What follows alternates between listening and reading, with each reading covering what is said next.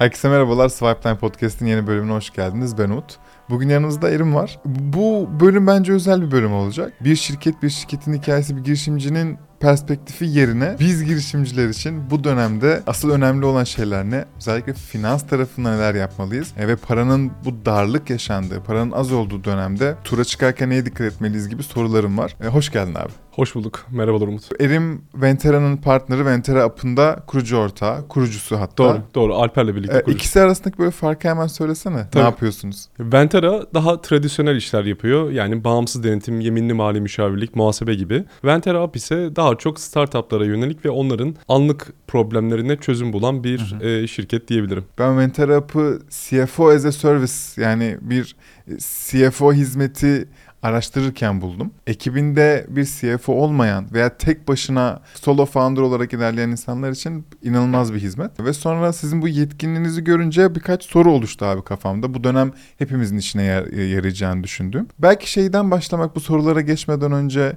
e, sen kimsin neler yaptın daha önce hani bunu küçük bir bahsedersen en azından insanlar senin Tabii, background'ı bilmiş olsun. Akabinde ben sorularımı ateşliyor olacağım. Harika olur. Hızlıca bahsedeyim. Ben 2011 yılında başladım aslında iş hayatına Deloitte'da. Sonra farklı farklı şirketlerde çalıştım. İşte bunlarda KPMG var, Yıldız Holding var ama hep böyle finansla ilgili işlerdi. En sonunda Getir'de çalıştım. Zaten biraz da startup dünyasıyla diyeyim tanışmama vesile olan şirket Getir. Getir'den sonra da bu yapıyı gene Deloitte'den arkadaşlarımla kurmayı hedefliyorduk zaten böyle bir şey yapmayı. Onu kurmuş, başarmış olduk diyeyim. En sonunda Ventera çatısı altında hizmetlerimize devam ediyoruz. Çok güzel. Ventera'da kimlerle çalıştığınızı da söyler misin startuplar? Tabii. En azından o da hani ne kadar süre oldu bilmiyorum kuralı. Evet. Ama çok olmadığını eminim. Evet ya Ventara çok olmadı ama biz yaklaşık iki buçuk senedir farklı farklı startuplarla çalışıyoruz. Çalıştığımız şirketler arasında işte çok büyük bir teknolojik kurye tedarikçisi var. İşte cloud kitchen işleri biliyorsun bulut mutfak işleri Tabii çok canım. artmaya başladı. Onlar var. İşte bazı fintech işleri var. Genelde retail teknolojileri yani perakende teknolojileri diyebileceğimiz işler ağırlıklı. Bunun dışında bizim de aslında daha önceden çok hesap etmediğimiz daha biraz önce söyledim Ventera'nın kapsamına girebilecek tradisyonel büyük boyutta şirketler de var aslında. Anladım. Ya, bu- bu şirketlerin hepsini biliyorsunuz bu arada arkadaşlar. Hani ben onu da söylemiş olayım. Abi şimdi e, az önce bahsettiğim gibi para hakikaten darlığını yaşıyoruz. Çok kolay değil bulması. Birçok arkadaşım, birçok startup turdalar. Bazılarının istedikleri gibi geçiyor, bazılarının istedikleri gibi geçmiyor. O yüzden ilk sorum şu olacak. Sence bir startup, bir girişimci tura çıkarken ne kadar ihtiyacı olduğunu tutar olarak, ne kadar ihtiyacı olacağını nasıl belirlemeli? Burada en önemli konu aslında bir finansal ve e, operasyonel projeksiyon yapabilmek. Şimdi çok kısa şeye değineyim mesela. Evet bu dönem zor bir dönem. Bir yandan işte para musluklarının kısıldığı, şirketlerin kredi bulamadığı bir dönem olmakla birlikte aslında bu bize şunu da veriyor. Alternatif yatırım ihtiyaçları da var büyük şirketlerin ve yatırımcıların. Neden? Çünkü şu an dövizin işte stabilizasyonu belli değil. Farklı çok türev araçlar yok aslında. Hı hı. Özellikle Türkiye'de. E biliyorsun Amerika'da da bir resesyon tehlikesi var. Avrupa'da belli başlı riskler var. O yüzden aslında bir yandan da teknolojik girişimler çok iyi bir yatırım fırsatı. Ama bu yatırım fırsatını yatırımcılar değerlendirirken işte oradan senin soruna geleceğim. Nelere dikkat ediyorlar ve Hı hı. girişimlerin, founderların nelere dikkat etmesi lazım, neler yapması lazım. E, bu tarafta girişimlerin aslında en çok dikkat etmesi gereken konu bir tutarlı finansal ve operasyonel projeksiyon Hı hı. diyebilirim. Çünkü bu finansal projeksiyon e, bir taraftan karşı tarafa yani yatırımcıya benim hayallerimin finansal rakamlara dönmüş halini veriyor olacak. Fakat onun tutarlı olması da önemli. Dolayısıyla ben zaten bir tırnak içinde founder olarak diyeyim, girişimi Hı hı. founder olarak şunu biliyorum. Operasyonumu biliyorum, hakimim. Fakat bunu finansallara nasıl aktaracağım onu bilmiyorum. Orada da eğer başarılı olursam o zaman aslında benim işimin hak ettiği değerde bir yatırımcı bulmamak için bir sebep yok. Yüzde yüz katılıyorum. Bazen şu da oluyor. Artık işin o kadar içinde oluyoruz ki ve şuna kendimizi ikna ediyoruz ki hani insanlar benim yaptığımı görüyor. Benim acaba ikna etmeye veya ispat etmeye gereğim var mı? Bazen böyle çok yalap şap yapabiliyoruz bazı raporlarımızı veya sunumlarımızı. Haklı olarak. Ama aslında derler ya Bilal'i anlatır gibi. hani kimse hiç bilmiyormuş gibi düşünerek sıfırdan anlatmalı. O grafiklerle desteklemeliyiz. Bu benim de yaptığım bir hata bu arada. Bazı bazı iş yoğunluğundan hani ulan o kadar işim var. Çok normal. Zaten azıcık insanız. Bunu da o kadar özenmeyi vereyim veya işte zamanım yok gibi hızlıca halledebiliyorum. Ama e, işte o düzgün raporlama hali hele hele finansal tarafında çok kıymetli oluyor. Peki finans özellikle finans tarafına girince bu işin neresinde ne kadar kıymetli ben e, ayakları yere basan bir finansal tablo nasıl oluşturuyorum? Burada aslında gene işin iki parçası var. Bir tanesi benim bir founder olarak diyeyim kendi nakitimi nasıl yönettiğim önemli. Hı hı. Çünkü sonuçta bir yatırımcı parası alıyorum. Hatta kendi operasyonumdan da para kazanıyor olabilirim. İkisi birden olabilir. Ama bunu nasıl yönettiğim bir sonraki yatırım turlarında Hmm. yatırımcılar açısından da önemli. Çünkü güven e, orada bir telkin etme konusu var. E, bir yandan da maaşları ödeyeceğim. Hayat çok gerçek. Dolayısıyla benim param bana ne kadar yetecek sorusu bir founder'ın kafasında eminim sende de her zaman döner. Dönmesi de çok normal. O yüzden bu tarafta çok ince, detay bir çalışma gerekiyor ki e, hiçbir şey kaçırmıyor olalım. Yani hı. biliyorsun işte KDV oranları değişiyor hayatımızda, fiyatlar artıyor, enflasyonist ortamdayız. Dolayısıyla bizim için bu konu çok kritik. İkinci Evet. taraf finansalların profesyonel olması konusu. Hı hı. Şimdi profesyonel bir finansal tablonun yapılmış ve hali hazırda anlaşılıyor olmasının sebebi şu. E, gerekmesinin sebebi şu aslında. Karşı tarafların yani yatırımcılar, ilgililer ya da exit yapıyorsak satın alacak kişi diyeyim. içeriye baktığı zaman aslında sadece kendisi bakmıyor. Onun denetçileri, finansçıları Hmm. bakıyor. Evet, tabii ki. Dolayısıyla iki tarafın çok net, hızlı akabilmesi için süreçlerin bu Aynı yatırım süreci aynı dili lazım. konuşuyor olması Evet. lazım. Aslında olay bundan ibaret. Hı hı. Ve sordukları sorular da karşılığında bir cevap bulabilmeli. Bir mantık zemininde onlarla buluşabilmeli. Tamamıyla aslında benim buradaki önerim bu. Ee, kaynağı bu diyeyim. Aslında düşününce tabii bende böyle bir data yok ama merak ediyorum. Acaba Türk kurucuların e, yüzde kaçı finans ekonomi mezunu? Bu da öğrenmemiz gereken bir sanat Güzel ve bilim aslında. Kesinlikle. E, ben mezun değilim ve şirket kurduğum için öğrenmeye başladım. Bunlar nedir? Hele hele yani o runway, cash flow, nakit yönetim bunları birazdan hepsine geleceğim. Hani ne kadar can damar olduğunu bir şirket için yeni yeni öğreniyorum. Yani işte bir süredir öğrendim diyelim. Peki böyle dönemlerde, paranın dar olduğu dönemlerde ben bir yatırım turuna çıktığımda daha e, makro bir plan oluşturmalıyım. Örnek veriyorum 18-24 aylık bir runway beni hayatta tutacak bir para mı aramalıyım sence? Yoksa biraz daha e, şu dönemi geçirelim parası mı aramalıyım? İşte 8-12 ay, yani 8 de çok mantıklı değil ama 12 ay gibi. 12-15 ay diyelim hadi. Hı hı. E, çünkü işte 18-24 ay biraz daha tutar yukarıda ve bulması daha zor oluyor. Ama benim için daha garanti bir iş aslında. Ama öte yandan daha kolay bulabileceğim ve dönem atlatacağım bir 12 aylık e, bir runway de var. Hangisi daha mantıklı oluyor sence? Burada biraz da tabii şirket founder'ının ne kadar agresif bir tablo sergileyeceği önemli. Çünkü bazı yatırımcılar da o agresif tabloyu seviyor. Hmm. Yani senin orada bir agresif büyümeden tabii bahsediyorum. O büyümeyi e, gösterip ben bu büyümeyi yaparsam bu para 6 ayda biter. Hı hı. Ama benim buna ihtiyacım var. Dolayısıyla senin 6 ay sonra ey yatırımcı bana tekrar bir yatırım yapman gerekir ki bu işi ben büyütebileyim. Hı hı. Gideyim işte Avrupa'ya açılayım, Amerika'ya açılayım ya da Türkiye içinde başka şehirlere gideyim falan gibi. Hı hı. Şimdi burada o biraz plana bağlı. Dolayısıyla bizim genelde önerimiz şu. Birkaç farklı senaryo ile yatırımcının karşısına çıkmak aslında. Yani bu senaryolar neleri içerecek? Bir, agresif growth, agresif büyüme planı olabilir. İkincisi daha böyle muhafazakar bir büyüme planı olabilir ve hani parayı içeride tutup Hı hı. daha böyle kısıtlı bir e, büyüme diyeyim. Eğer burada yatırımcı gelip gaza bas diyorsa zaten orada bir şey yok. Sadece bunu görebilmesi için gene aynı noktaya geliyor konu. Benim ona çok iyi bir hikaye anlatmam. O hikayeyi de sayılarla, rakamlarla destekleyebiliyor olmam lazım ki o tırnak içinde traction'ı ona gösterebileyim ve o umudu bu işin promising olduğunu e, tırnak içinde gene ona söyleyebileyim. Çok iyi. Şu, bana şunu hatırlattı söylediğin. Türkiye'de hepimizin bildiği bir fon, bir VC ile sohbet ediyordum. Aslında hiç ilgilenmeyecekleri bir model geldiğini söylüyor önüne. Normalde daha çok B2B software ile SaaS ile ilgileniyorlar diyeyim. Hiç ilgilenmeyecekleri çok operasyonel bir iş geliyor. Ve ilk hayır diyorlar. Kurucu ekip o kadar ısrar ediyor ki önce toplantıyı kapıyor ve toplantıda şov yapıyorlar.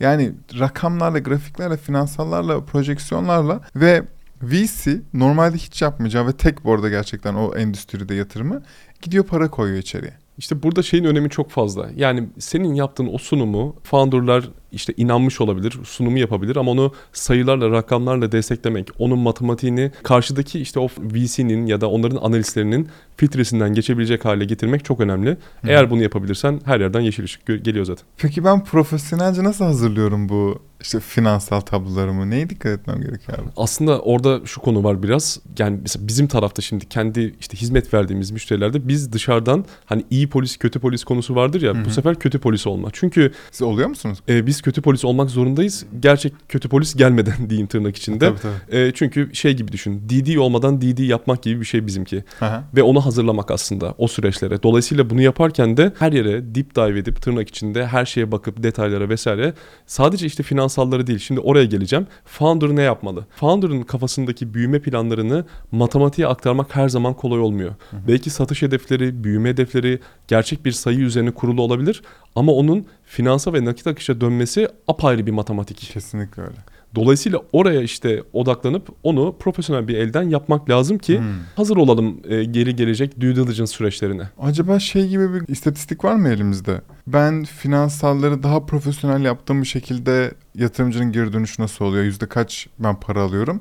Eğer daha primitif bir şekilde yaparsam yatırımcının geri dönüşü olumlu mu olumsuz mu oluyor tarafında? Şimdi burada şöyle bir istatistik benim kafamda var Hı. diyeyim. E, yani şöyle Deneyimlerle mi deneyimlerle biraz sabit. Eğer mesela işte oyun şirketleri burada daha şanslı. Onu söyleyebilirim. Hı. Oyun şirketlerinin çünkü yatırımcılarının baktığı e, metrikler Çok ana metrikler var. Evet. Yani Kabul, dünyada artık standart haline çok gelmiş. standart Evet. ve çok böyle finansal değil açıkçası. Bunu da çok Evet. net söyleyebilirim. Ama eğer siz bir işte gerçi bunun dışında kalan her şey gibi Hı hı. e, olacak biraz ama bir software as a service işiysen, işte bir fintech işiysen, belki fintech'te bile yani belli bir yere kadar bir tırnak içinde traction yakalayıp pazarda bir dominantlık eğer yaratabiliyorsan ya da bir umut vaat ediyorsan ki o umudu vaat ettiğine dair metrikler de çok sabittir fintech işinde. Dolayısıyla onlar mesela olabilir ama onun dışında çok zor. Yani özellikle stoklu işlerde işte biraz böyle insan gücüne dayanan işlerde işte daha elle tutulur diyeyim. Yani software işlerinin de içinde barındırdığı ama bir yandan da fiziksel bazı tool'larla desteklenen bütün işlerde ki bugün günümüzde şöyle baktığımız zaman işte yazılımla desteklenmeyen iş yok gibi değil mi? Özellikle Hı hı. perakende teknolojilerinde. Dolayısıyla bunlar da tabii çok gerekiyor ama bunun dışında bizim her sektörden hemen hemen müşterimiz var ama mesela oyun yok dediğim gibi. Çünkü biraz bu istatistikle e, alakalı olduğunu düşünüyorum. Ha, çok iyi anladım. Peki değerleme tarafı sence? Hani ben çok hakkaniyetli olmaya çalıştığımızı düşünüyorum. Özellikle melek turlarında. Fakat sonra dediğin gibi o Big Four'dan gelen e, insanlar devreye giriyor ve her şey çok daha mantık zeminine yatırılmaya çalışıyor. Fakat ben girişimci olarak tabii ki daha az hisse vermek istiyorum. Burada değerleme tarafına dikkat etmemiz gereken neler var ya da nasıl kimsenin hakkı yenmeden bu işi bitirdiğimize emin oluruz? Şimdi değerleme de aslında biraz hep şey derler ya yani masada ne konuşuluyorsa odur. İşte en sonunda ne el sıkışıyorsan ilgili yatırımcıyla ya da satın almayı planlayan kimseyle odur diye. Fakat tabii bunun evvelinde bazı yapabileceğimiz elimizi güçlendirebilecek doneler var aslında. Bu doneler de gene birkaç yönteme dayanıyor. Değerleme birkaç yöntemle yapılır. Bir tanesi çok teknik tarafa girmeyeceğim ama işte indirgenmiş nakit akışı yöntemi diye bir yöntem var. Yani aslında Türkçesi şu. Senin ileride yapacağın satışlarla, büyümeyle bugünkü cebine koyabileceğin para ne olurdu? Hı hı. Yani gene geleceği satma ama geleceği satarken orada bir vizyon çizerken bu tarafın gene matematiğinin çok altının dolu olması lazım. Hı hı. İkincisi benchmark analizi diye bir yöntem var. Yani senin benzer sektördeki daha önceki şirketler hangi stage'de ne kadar yatırım almıştı gibi. Hı hı. Fakat bir de tabii bizim Türkiye ekonomisinin de şu an enflasyonist ortam olmasından dolayı o değerlemeleri aşağıya çeken bir konu var. Bir metrik var, bir çarpan var. Maalesef abi. Dolayısıyla burada hakkaniyeti bulurken birkaç yöntemle ilerleyip yani değerlemeyi birkaç ayrı açıdan aslında değerlendirip ele alıp öyle hareket etmek lazım ve muhakkak gene e, bir finansal matematiğe bunu oturtmak lazım. Bir de her şirketin her modelin değerleme yöntemi de farklı değil mi bakınca aslında tek bir standart da yok. Formül yok yani. Formül yok. Eskiden mesela şey çok kullanılırdı. İşte satış revenue çarpanı derler. İşte Hı hı. satış çarpanı çok kullanılırdı. Sonra işte bu işlerin böyle biraz Harvard'da işte New York Üniversitesi'nde falan uzmanları var. Onlar dedi ki aslında satış çarpanı artık çok geçerli değil falan. Hı. Yani dolayısıyla aslında benim içime sinen model şu. Bir, öncelikle bir projeksiyon yapalım. Cebimize ne kadar para gireceğini yani bugünden mesela T anındayız. T artı 5'te cebimize ne kadar para girecek, ne kadar satış yapacağız. Hı hı. Oradan bugüne dönelim ve işin başarısını bir matematikleştirelim önce. Hı hı. Ondan sonra da benzer işlerdeki örnekleri bulmaya çalışalım. Bu arada biz bu konuda da mesela bir işte akademisyenle çalışıyoruz. Çünkü bu ciddi bir pazar araştırması gerektiriyor. Evet Dolayısıyla ya. Sabancı Üniversitesi'nde şu an e, görevli bir akademisyen var. İşte ondan destek alıyoruz bu konularda gibi. Hı hı. Dolayısıyla orayı biraz deep dive edip ince eleyip sık dokuyup ondan sonra yatırımcının karşısına çıkmayı uygun görüyoruz. Evet işte burada bir de tek başına ne kadar yetişebilirsin gibi de bir konu var ya. Hani okey ben bir akademisyen değilim ama benchmark'ımı yapayım. Benimle aynı modeli yapan, benimle aynı yaşta veya benim zamanımda, benim yaşımda olan şirketler ne kadar değerlemeden almış. işte ne kadar revenue yapıyorlar, kaç kişiler, ne kadar harcıyorlardır. Dolayısıyla ayda ne kadar e, giderleri vardır operasyonel anlamda. Onu bir karşılaştırayım. Hadi satış revenue çarpını yapayım, bir yerden bir şey bulayım. Ama ne olursa olsun pazarlıkla karşılaşacağım. Kesinlikle. Ee, bence asıl önemli olan bu araştırmaların hepsi. Yani siz, sizden veya sizin gibi şirketlerden hizmet alarak veya kendi başıma yaptığım e, o pazarlık yaparken nerede duracağımı benim bilmem gerekiyor. O yüzden aslında araştırma bu yüzden çok önemli. Diyelim ki 3'ten açtık kapıyı. 3 olması gerekiyor. Bu arkadaşlar, e, yatırımcılar 1'e indirmeye çalışıyor. Ama ben ayağa yere basan bütün araştırmalarımda fark ettim ki aslında benim minimum 2 olması lazım değerlememin. Haliyle ya 2 ya hiç deyip masadan kalkabilecek özgürlüğe de o güce de sahip olmalıyım. Bence işte orada araştırma tarafı çok kıymetli oluyor.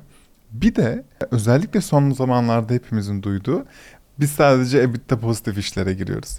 Ya ne bu EBITDA ya? Erim, Erim bir anlatsana bize yani. Ya EBITDA'nın Türkçesi aslında şu faiz ve vergi öncesi kar demek. Hı hı. Yani baktığımızda faiz, amortisman, vergi öncesi kar. EBITDA aslında bir şirketin operasyonel karlılığını gösterir. Hı hı. Türkçesi de FAVÖK. Biraz önce e, bahsettiğim gibi. Şimdi bu tarafta EBITDA pozitif işlere yatırım yapıyoruz derken aslında şimdi biz de karşılaştık. Kendi müşterilerimiz için, işte girişimlerimiz için bu, e, yatırımcılarla görüşürken. Hı hı. Fakat e, biz ikna edebildiğimizi düşünüyorum bir noktaya kadar. Neden? Çünkü istediği an EBITDA pozitif ya da FAVÖK pozitif olabilecek bir işi Hı hı. marketteki hacmini artırabilmek için yaptığı pazarlama giderlerinden dolayı suçlayamayız ya. Hı hı. Ya da onun alacağı işte Amerika'da kuracağı bir işte yeni bir hub, yeni bir ofis, oraya gidecek, pazar araştırması yapacak. Dolayısıyla istediği an, küçüldüğü an EBITDA pozitiftir. Bunu göstermek lazım. Ama şu an bu şirket büyüyor. Agresif büyümede ya da belli bir oranda büyümeyle gidiyor. O yüzden EBITDA negatif dersek bu senaryoyla göstermemiz lazım. Yani gösterim o karşıdaki yatırımcının ya da işte yatırımcının finansçılarının o filtresinden geçebilecek ayağı yere basan bir senaryo analiziyle gitmek lazım. Hı hı. Diğer türlü çünkü bir tane resim gösterirsen o bir tane resme bakarak seni yargılayabilir. Evet. Ama sen birkaç senaryoyla gösterip bu şirketin gerçekten büyümek için şu an tırnak içinde yaktığını söylersen Hı hı. o zaman tabii ki herkesin filtresinden geçer. Çok iyiymiş. Teşekkürler bak bu hoşuma gitti. Sence Türk yatırımcılar iştahlı mı? Ya bence iştahlılar. Hı hı. Çünkü yani gene bahsettim. Şimdi çok alternatif yatırım aracı yok. Hı hı. Yani işte şuraya yatırayım. Yani borsa var mesela şimdi. Değil mi? Böyle basit düşündüğümüz zaman borsa. Ama borsada da çok böyle ne olacağı her zaman belli olmuyor. Yani çok sürdürülebilir gelmiyor şu aralar. Hı hı. E döviz desen aynı şekilde falan. Dolayısıyla iyi işe yatırım yapmak her zaman e, hot topic bence. Hı hı. Şu an daha da öyle. Daha da öyle. Enflasyonist ortamda hele daha da Ucuzuz öyle. değil mi şu an? E tabii şu an Şu biraz an almak için tam zaman. o etkiyle gerçekten öyle. E, dolayısıyla- Ben senenin başında hem çok korkuyordum 2023'ten hem de yani para darlığı ve iş yapamayacağımızı düşünüyordum. Hani sandığımdan o kadar kötü gitmedi. Benim nazarımdan bahsediyorum. Kendi gözümden. Ama e, M&A tarafına yani satın almaların ve birleşmelerin çok daha fazla olacağını düşünüyordum. Sandığım kadar olmadı. Orada biraz tabii şey etkisi de var. Yani şimdi bekle ve gör stratejisi var. Hı hı. Büyük M&A'lerde en azından. Hı hı. Halbuki dediğin gibi çok e, şey bir ortam bence. Yani çok mümkün bir ortam. Çünkü şirketlerin işte fiyatı ucuzluyor Hı hı. vesaire gibi konular var. O yüzden e, olabilirdi fakat tabii işte bu bir yönü. Diğer yönü işte siyasi sebepler vesaire Hı hı. falan. Biraz beklemek ve biraz böyle bir rayına oturmasını bekliyor herkes bence o noktada. Ama şimdi bu teknoloji girişimleri için çok öyle değil. Neden? Çünkü teknoloji girişimlerine yatırım yapacak olan kişilerin bir zaten hani oradaki ticket size'lar belli. Yani hı. çok böyle yüksek tutarlar yani 100 milyon dolar 200 milyon dolar yatırım olmuyor zaten. Dolayısıyla hani orada yapacakları yatırımın her türlü bir geri dönüşü olduğunu düşünüyor yatırımcılar. Hı. Fakat buradaki konu doğru girişimi bulmak hı. ve doğru şekilde yatırım yapmak. O yüzden hani o taraflar kritik. O taraflarda işte biraz bu due diligence süreçleriyle falan halloluyor. Yani doğru girişimi bulan yatırımcının yatırım yapmaması için Türkiye'de bir sebep yok. Allah ne güzel söyledin ya. Ya Artı bir imza ve kaşı altına yani. Peki sence diyorsun ya biraz beklemek lazım. Ne olacak sence? Bir noktada normale oturacağını ve şu anda da işte hükümetin de aslında buna dair adımlar attığını görüyorum. Hı hı. İşte herkes görüyor, takip ediyor Hı hı. ve bir noktada normale oturacaktır. Çünkü bu biraz da derler yani eşyanın tabiatına aykırı bir durumdu Hı hı. ve şu an düzeliyor. İşte yeni gelen işte bakanlar vesaire Merkez Bankası Başkanı aynı şekilde doğru adımlar at- atmaya çalışıyorlar. Doğru adımlar atıyorlar. Dolayısıyla bu tarafta ben bir noktada e, rayına oturacağına inanıyorum. Hadi umarım diyorum ve gerçek konumuza geri dönüyorum. Abi şeyden de bahsetmek istiyorum ya. Az önce bence benim tam istediğim cevabı vermedin. Hani bu dönemde ben runway'imi daha uzun mu planlamalıyım yoksa daha kısa mı planlamalıyım? Yani yatırıma çıkarken ne kadar aramalıyım kısmında. Onunla birlikte şeyi sormak istiyorum. Hani bu runway, cash burn, nakit akışı gibi terimler nedir ve nasıl analiz etmeliyiz bunu? Nasıl görmeliyiz bu tür bu tür terimleri? Ee, belki ilk soruya yani şöyle cevap verebilirim. Ee, Sen olsan ne yapardın onu söyle. biraz daha muhafazakar davranırdım. Yani değerlememi biraz daha belki yani en azından biraz bir şeyler rayına oturana kadar sistemde hem siyasi hem ekonomik olarak biraz değerlemede açıkçası e, ödün verebilirdim. Hmm. Ama doğru yatırımcıları içeri almak kaydıyla yani doğru yatırımcıdan kastım follow up yatırım yapacak. Hı hı. Lead investor iyi olacak. Ona güvenirdim. Çünkü şu an herkeste bir tedirginlik var.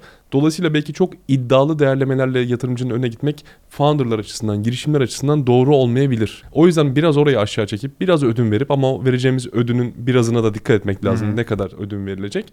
Ama karşı taraf zaten doğru yatırımcıysa buna zaten bir şekilde ileriki dönemlerde kompanse edecektir follow Hı up hı. yatırımlarda diyeyim.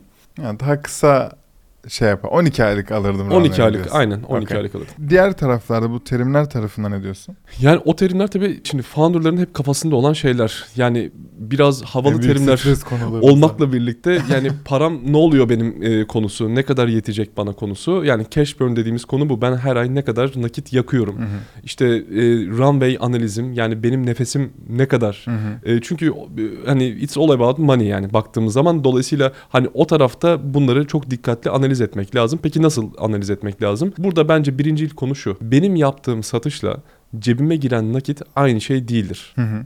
Kesinlikle. Maalesef değil. Dolayısıyla hele ki böyle dönemlerde yani vadelerin uzadığı hı. işte alacakların tahsilatında zorluk yaşadığımız ekonomik kondisyonlarda bunu çok iyi dikkat etmemiz lazım. Doğru analiz etmemiz lazım ve buraya doğru giderken aslında biraz böyle rezervle gitmeye çalışmamız lazım ama tabii bu çok teknolojik girişimlerinde mümkün değil. İkincisi kredi konusu. Rezervle gitmek ne demek? Yani normalde biraz daha böyle arada bir yani yanda bir işte atıyorum bir 100 bin dolarım olsun tamamen Hmm. örnek veriyorum şu anda. Ama ben hani onu safe olmak için tutayım kenarda hı. sonra işte satışlardan gelenleri harcayayım edeyim falan gibi bir konu. Okey. Teknoloji girişimlerine çok e, mümkün değil maalesef. Evet. İkinci konu gene bu nakit akış analizlerini tehlikeye sokan şu an kredi bulmak zor. Hı hı. Yani Zor Ee, değil vermiyorlar bu arada. vermiyorlar. Ya orada işte bazı böyle tabii bankaların kendi özel sağ olsunlar bence çok faydalı işler yapıyorlar. Yani bir tanesi örneğin İş Bankası Girişimcilik Şubesi. Hı hı. Dolayısıyla hani bu tarafta girişimlerin dilinden anlamaya çalışıyor. Onlara işte yani bir imkan yaratmaya çalışıyorlar ellerinden geldiğince. Buna yüzde yüz katılıyorum. Zamanında işte bundan yaklaşık tam şeyden önce seçim öncesi e, yüzde bir mi? Öyle bir şey oldukça düşük bir faizle 500 bin liraya kadar girişimcilere özel Evet. kredi veriyordu ve e, te- her gün arayıp Umut al bunu. İşte Evet. bütün girişimcilere bunu alın ileride lazım olur çünkü dolar da fırlamamıştı falan. Benim o ara ihtiyacım olmadığı için ben almadım. Keşke alsaymışım ucuz parayı almak lazım aslında. E, ama şimdi hani e, iyileri konuşuyoruz kötüleri de konuşalım. E, onlar da şey vermiyor kredi vermiyorlar şu an. Çünkü komple bütün bankalarda Evet evet. abi şu an krediyi durdurduk gibi bir şey söz konusu. aynen. Ve- aynen. Çok kötü abi nakit akış tarafında yani. O yüzden Ne şu yapıyoruz? an tam böyle bir hassas terazi gibi yönetmek gereken bir dönem. Çünkü şirketler öz kaynaklarıyla hareket etmek zorunda, yaptığı satışlarla hareket etmek zorunda. Dolayısıyla giderleri nasıl kısmalıyım, satışları nasıl arttırmalıyım ya da onun dengesini nasıl oluşturup onu nakit akışa nasıl döndürmeliyim? Aslında temel problem bu Aynen. ve çok gerçekten detay detay bakılması gereken bir dönemdeyiz buna. %100 katılıyorum ve sadece ben yapmıyorum eminim ki bunu. Bütün girişimciler şu an aynısını yapıyorlar abi. Ne güzelmiş para bolluğu yaşadığımız dönemler deyip Gerçekten öyle. Gerçekten. e, bir şeye geçiyorum. Bu yatırım turunda ve bu süreçte de az önce senin bahsettiğin bir DD var. Due diligence. Aslında Türkçesi ne due diligence'ın? Durum tespit değerlemesi. Durum tespit. Durum tespiti yani. Abi bu nasıl ilerleyen bir şey? İlla yapılmak zorunda mı? Dikkat etmem gereken bir şey var mı? Bir girişimci olarak söyler misin? Ya burada aslında due diligence yaparken şirketlerin yani yatırımcı tarafındaki şirketlerin baktığı temel şeyler var ama ona geçmeden önce tabii hangi stage'de, hangi aşamada bir girişimden bahsediyoruz bu da önemli. Hı hı. Çünkü çok erken aşama bir girişime yatırım yapılırken örneğin yani zaten orada genelde angel investorlar yatırım yapıyor. Yani büyük yatırım grupları yatırım yapmıyor ama çok böyle açıkçası böyle didik didik bakmıyorlar diyeyim. Hı hı. Orada operasyonun gidişatına, kurucuların özgeçmişine, gerçekten kurucular bu işi devam ettirebilir mi falan gibi sorular var. Ama iş biraz böyle ilerledikçe işte konu finansallara, sözleşmelere, hukuki taraftaki risklere, marka tescilline kadar kadar gidiyor? Hı hı. İşte expansion planları nasıl? Bunu yapabilecek düzeyde bir altyapı var mı falan gibi. Dolayısıyla burada aslında her düzeyde, her stage'de farklı şeylerden bahsedebiliriz ama genelde şöyle işliyor süreç. Önce sözleşmelere bakılır. Yani yeni gelecek olan yatırımcı kendi yatırımını bağlayan ya da o yatırım yapacağı şirketi, girişimi bağlayan bir işte çok bağlayıcı bir sözleşme yapılmış mı daha önce herhangi bir yatırımcıyla? İşte sermaye tablosu yani cap table nasıl? Orada imtiyazlı hisselerin durumu ne? Kime ne kadar hisse verilmiş? Hangi yatırımcılar var? Bunlara ve bunların oranlarına ve yatırım türlerine. Yani safe mi, işte price equity mi, başka bir şey mi bunlara bakılır. Daha sonra da finansallara bakarlar. Finansallara bakıp şirketin o tablolarında yani kendi hani pitch decklerinde, sunumlarında anlattığı o rakamsal büyümeleri finansallarla eşleştirmeye çalışırlar aslında. Aynen. Ve orada bir deep dive süreç başlar. Peki işte bu durum tespit değerleme sürecini fonlar, yatırımcılar da yapabiliyorlar içlerinde yeterli Tabii. ekip varsa veya bir üçüncü parti yerden hizmet de alabiliyorlar. İşte bunun şirketler var zaten hepimizin bildiği. Bu başka bir şirketten hizmet alma noktasında e, burada bir hizmet bedeli çıkacak ortaya ve hiç ucuz hizmetler değil bunlar. E, bunu kim ödemeli sence? E, Yatırımcı mı ödemeli, girişimci mi ödemeli? E, bunu bu arada yatırımcılar genelde ödüyor. Yani benim şu ana kadar çok tersini duyduğum olmadı. Hı hı. Çünkü orada DD sürecine girdiği için e, onu zorunlu tutuyor haliyle Hı hı. ve o zorunlu tuttuğu süreçte haliyle ona kendisi karşılamak zorunda kalıyor. Eğer bu bir fonsa, bir yatırımcıysa ya bunu girişime yansıtmamak lazım ama benim tanıdığım yatırımcılar ya da fonlar şu ana kadar hiç girişimlere yansıtmadı. Evet, ne güzel abi. Peki ben sağlıklı bir DD yapmam için her şeyimi açmam ve aslında her şeyim de hazır olması lazım ya. Data room'la eşdeğer bir şeyden mi bahsediyoruz burada? E, data room'la eşdeğer bir şeyden bahsediyorum aslında. Çünkü oraya erişim veriliyor ve data room'a giriyorlar. Peki bu data room dediğimiz şey oldukça elzem. Yani DD yaparken de yapmazken de tura çıkarken sen pitch deck'ini yollarken de data room'unu istersen yollayabiliyorsun. Data room dediğimiz şey ne? Data Ee, room, ben sürekli aktif bir şekilde bunu güncellemeli miyim? Ve içlerine neler koymalıyım? E, data room aslında bir sanal nasıl diyeyim evrak odası Aynen. diye tabir Bayağı ettiğimiz bildiğin Google Drive'da da koyabileceğiniz. Google Drive'da da Aynen. koyabilirsin. Tabii ağırlıklı hatta Google Drive kullanılıyor Hı hı. doğru. Oraya sadece yatırımcıya erişim vermeden önce şöyle düşünmek lazım. Yatırımcı dışarıdan bakan biri. Şimdi işi tanıyor olabilir Hı hı. ama o datoruma girecek olan kişi çok nadir olsa da kendisi. Hı hı. Genel olarak kendi ekibi işte ya da dışarıdan destek aldığı o bahsettiğimiz şirketler belki Big Four şirketlerin analistleri. Hı hı. Dolayısıyla şimdi oraya girdiği zaman çok sade, anlaşılır ve erişilebilir bir e, evrak seti, bilgi seti görmesi lazım. Doğru indekslenmesi lazım. Oradaki dataların hepsinin tutarlı olması lazım. Sözleşmelerin önceden incelenmiş olması lazım ki e, orada sorun çıkmasın. Genelde çünkü orada sıkıntı çıkıyor. Yani orası karmaşık gelebiliyor, düzensiz olabiliyor. Oradaki datalar güncel olmayabiliyor. Dolayısıyla güncel olmayan datalar üzerinden bir analiz yapıyorlar. E, o analiz de doğruyu yansıtmıyor ki günün sonunda. Bundan da girişimler tabii bizler, founderlar e, canı yanıyor. Valla benim ekstra sorum yok ya Erim. Ee, teşekkür ederim. Baya hani öğren öğretici bir bölüm oldu ve Çok tam böyle olmasını istiyordum. Harika. Umarım herkes için de aynı değere sahiptir. Sen ekstra söylemek istediğin bir şey var mı? Benim için çok keyifli oldu. Sohbet havasında oldu. Umarım herkes için de faydalı olmuştur. Eminim olmuştur. Şimdi şeyi de söylemek lazım. Belki atladığım sorular vardır. Ee, burada izleyicilerin, dinleyicilerin aklına gelen. Bir soruları varsa diye senin LinkedIn'ini aşağı koyuyorum. Harika. Ki sorabilsinler. Ee, bir de şeyi de söylemek lazım tabii. Erimler, işte Ventera ve Ventera Up olarak aslında bahsettiğimiz her şeyin hizmetini veriyorlar. Biz kendilerine güvenmek istiyoruz bu konuda zaten biz kendi operasyonlarımız içinde. Eğer böyle bir hizmete ihtiyacınız olduğunu düşünürseniz e, sizin Ventera Up'ın da linkini aşağıda koyuyorum. Çok teşekkürler abi gelip anlattığın için. Umarım aydınlığa çıkacağız hepimiz. Ben çok teşekkür Ee, ederim. Ben de öyle umuyorum. E, tekrar görüşmek üzere. Görüşürüz abi. Çok sağ olun sizlere de izlediğiniz ve dinlediğiniz için. Herhangi bir duyurum yok. O yüzden bir sonrakinde görüşürüz diyorum. Kendinize iyi bakın.